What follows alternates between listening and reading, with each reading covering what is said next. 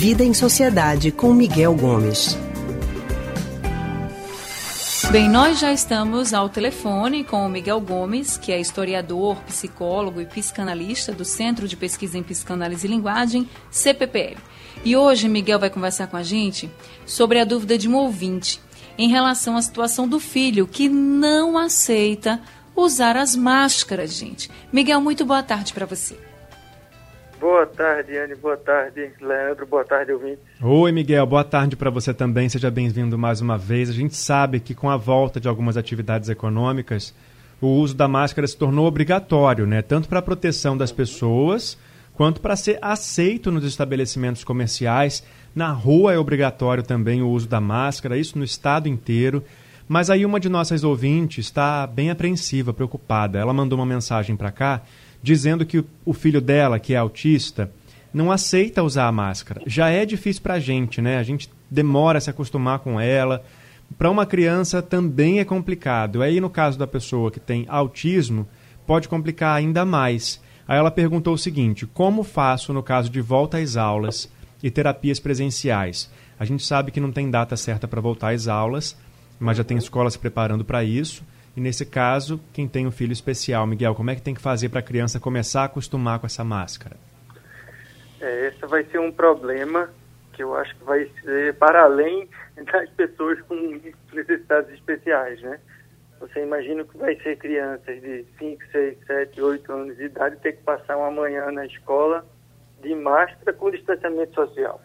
Não vai ser uma tarefa fácil para a escola nem para as famílias, né? Então a gente pode prever que aí a gente vai ter uma série de adaptações que serão necessárias. No caso da ouvinte, que ela está tratando aí do filho dela especificamente, que tem uma condição de autismo, de fato, né? O autismo é, uma, é um espectro né, de, de pessoas com uma condição de dificuldades adaptativas no mundo muito amplo.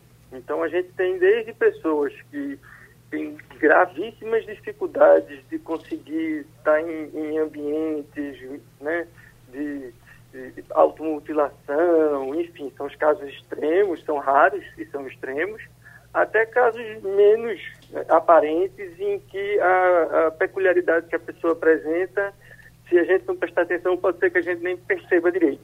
Né? Há quem diga por aí que Messi, por exemplo, Steve Jobs, Bill Gates, são pessoas com uma condição de autismo. Enfim, a gente não vai discutir isso. Mas o que é que a gente precisa entender?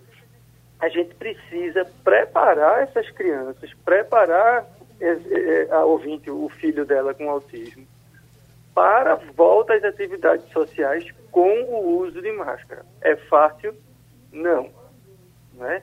Mas ela precisa pensar nisso antecipadamente. Se as aulas vão voltar, sei lá, em agosto, ela de agora tem que conversar com a criança explicar a situação, porque isso é uma coisa que eu observo muito, eu atendo muitas crianças com a condição de autismo. Então a gente vê muitos pais duvidando da compreensão dos filhos. Como boa parte dos autistas não são verbais, né, não falam, ou não falam é, como nós falamos, falam de uma maneira muito peculiar, é, e alguns não respondem aos chamados, aos pedidos, alguns pais chegam a pensar que a criança, o filho, não entende direito o que está sendo dito. E esse eu acho que é um dos mitos piores que a gente tem no autismo, né? Porque eles podem ter, assim, alguma dificuldade de fazer, de realizar algumas tarefas, mas a compreensão deles do que está acontecendo é inteira. Eles compreendem tudo. Inclusive, são capazes de compreender que a gente vive um momento de exceção e de pandemia. Ô, Miguel. Oi. Seria o caso dela começar a, a, a, usar a máscara em casa na criança para ele já começar a se adaptar a isso, entender que tem que é, usar Ô, o Miguel, acessório? até porque Oi. até porque a gente tem que pensar que mesmo que a aula volte, por exemplo, como você falou em agosto, e mesmo que a aula demore a voltar, mas essa questão da máscara, ela pode perdurar por muito tempo. A gente Sim. já tem várias previsões dizendo que a gente vai ter que se acostumar mesmo com a máscara por muito tempo. Então pode ser que não volte agora, nesses próximos meses, mas quando voltar, de fato, a gente vai ter que estar mais acostumado, né? Então, realmente, como o Leandro perguntou, é o caso de já começar a usar até em casa? Isso, é o caso de explicar e conversar muito com essa criança. Acho que o primeiro passo é esse, é falar abertamente, dizer o que está acontecendo, que vai precisar. E se for o caso, eu acho que essa é uma boa estratégia, Leandro, a gente paulatinamente aumentando o tempo de uso da máscara, fazendo até de forma lúdica, oh, vamos brincar um pouquinho, vamos ficar meia horinha com a máscara aqui dentro de casa, né? E vai aumentando esse tempo, fica um tempo, tira, troca a máscara, né? É, é, leva a criança para escolher a máscara, de repente uma máscara com um desenho que ela gosta. Eu tenho um, um filho de uma amiga minha que está adorando usar máscara porque ele bota a máscara e ele diz que ele é um ninja. né? Tem 4, 5 anos de idade, ele fica todo feliz da vida porque é um ninja, está de máscara.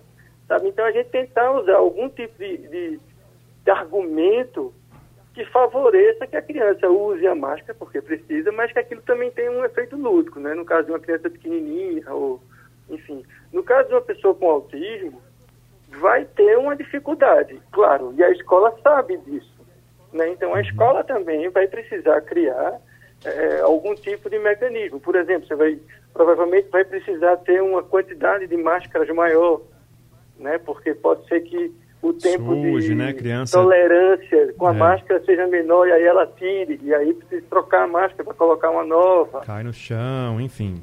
Sim, é uma então, responsabilidade agora, compartilhada Miguel. também, né, com a escola, no caso. É, e assim, a escola sabe que essas crianças, né, no caso das crianças com a condição de autismo, podem apresentar uma dificuldade e a escola vai saber quais têm maior e menor dificuldade. Então ela também precisa se preparar para essas situações. Ok. Miguel, o protetor Oi. facial, mesmo ele tendo uma recomendação de que tem que ser usado também com máscara, às vezes ele é mais aceito pelas crianças. Será o, uhum. o caso de começar com ele, então? É, aí eu acho que vai depender muito da tolerância de cada um, né? Se a criança tem mais dificuldade com uma máscara, mas tolera melhor né, aquele protetor Face Shield, usa o Face Shield. Começa com o Face Shield, depois tenta introduzir a máscara. É, eu acho que a gente desenvolve máscaras de brincadeira para criança, sabe? Então, mas é, eu acho que é isso. Não dá para esperar chegar em agosto, primeiro dia de aula, e querer que a criança passe a manhã inteira de máscara.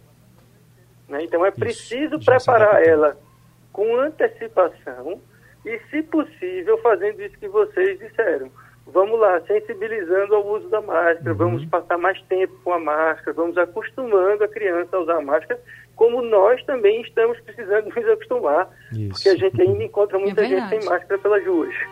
Tá certo, Tem Miguel. muito adulto que não está tolerando, né?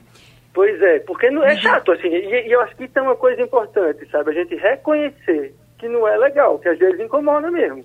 Sabe, para a criança não fica com aquela coisa de, poxa, estão pedindo que eu use um negócio que eu não gosto, que é chato para poder dizer para ela, ó, oh, é chato. Ninguém curte muito ficar com essa máscara, não, mas a gente precisa. Então vamos usar. Sabe, é reconhecer a sensação que a criança está tendo e tentar transformar isso numa coisa menos penosa e mais lúdica. Ok, Miguel, obrigado, viu? Obrigado a vocês e até sexta-feira que vai ter um debate que eu vou participar. Isso. Essa semana tem dose dupla de Miguel aqui no Rádio Estaremos é. juntos mais uma vez. Obrigada, Miguel. Tá bom, um abraço, Leandro. Boa tarde e bom, bom dia, boa noite aos ouvintes. Um abraço também, Miguel. Até sexta.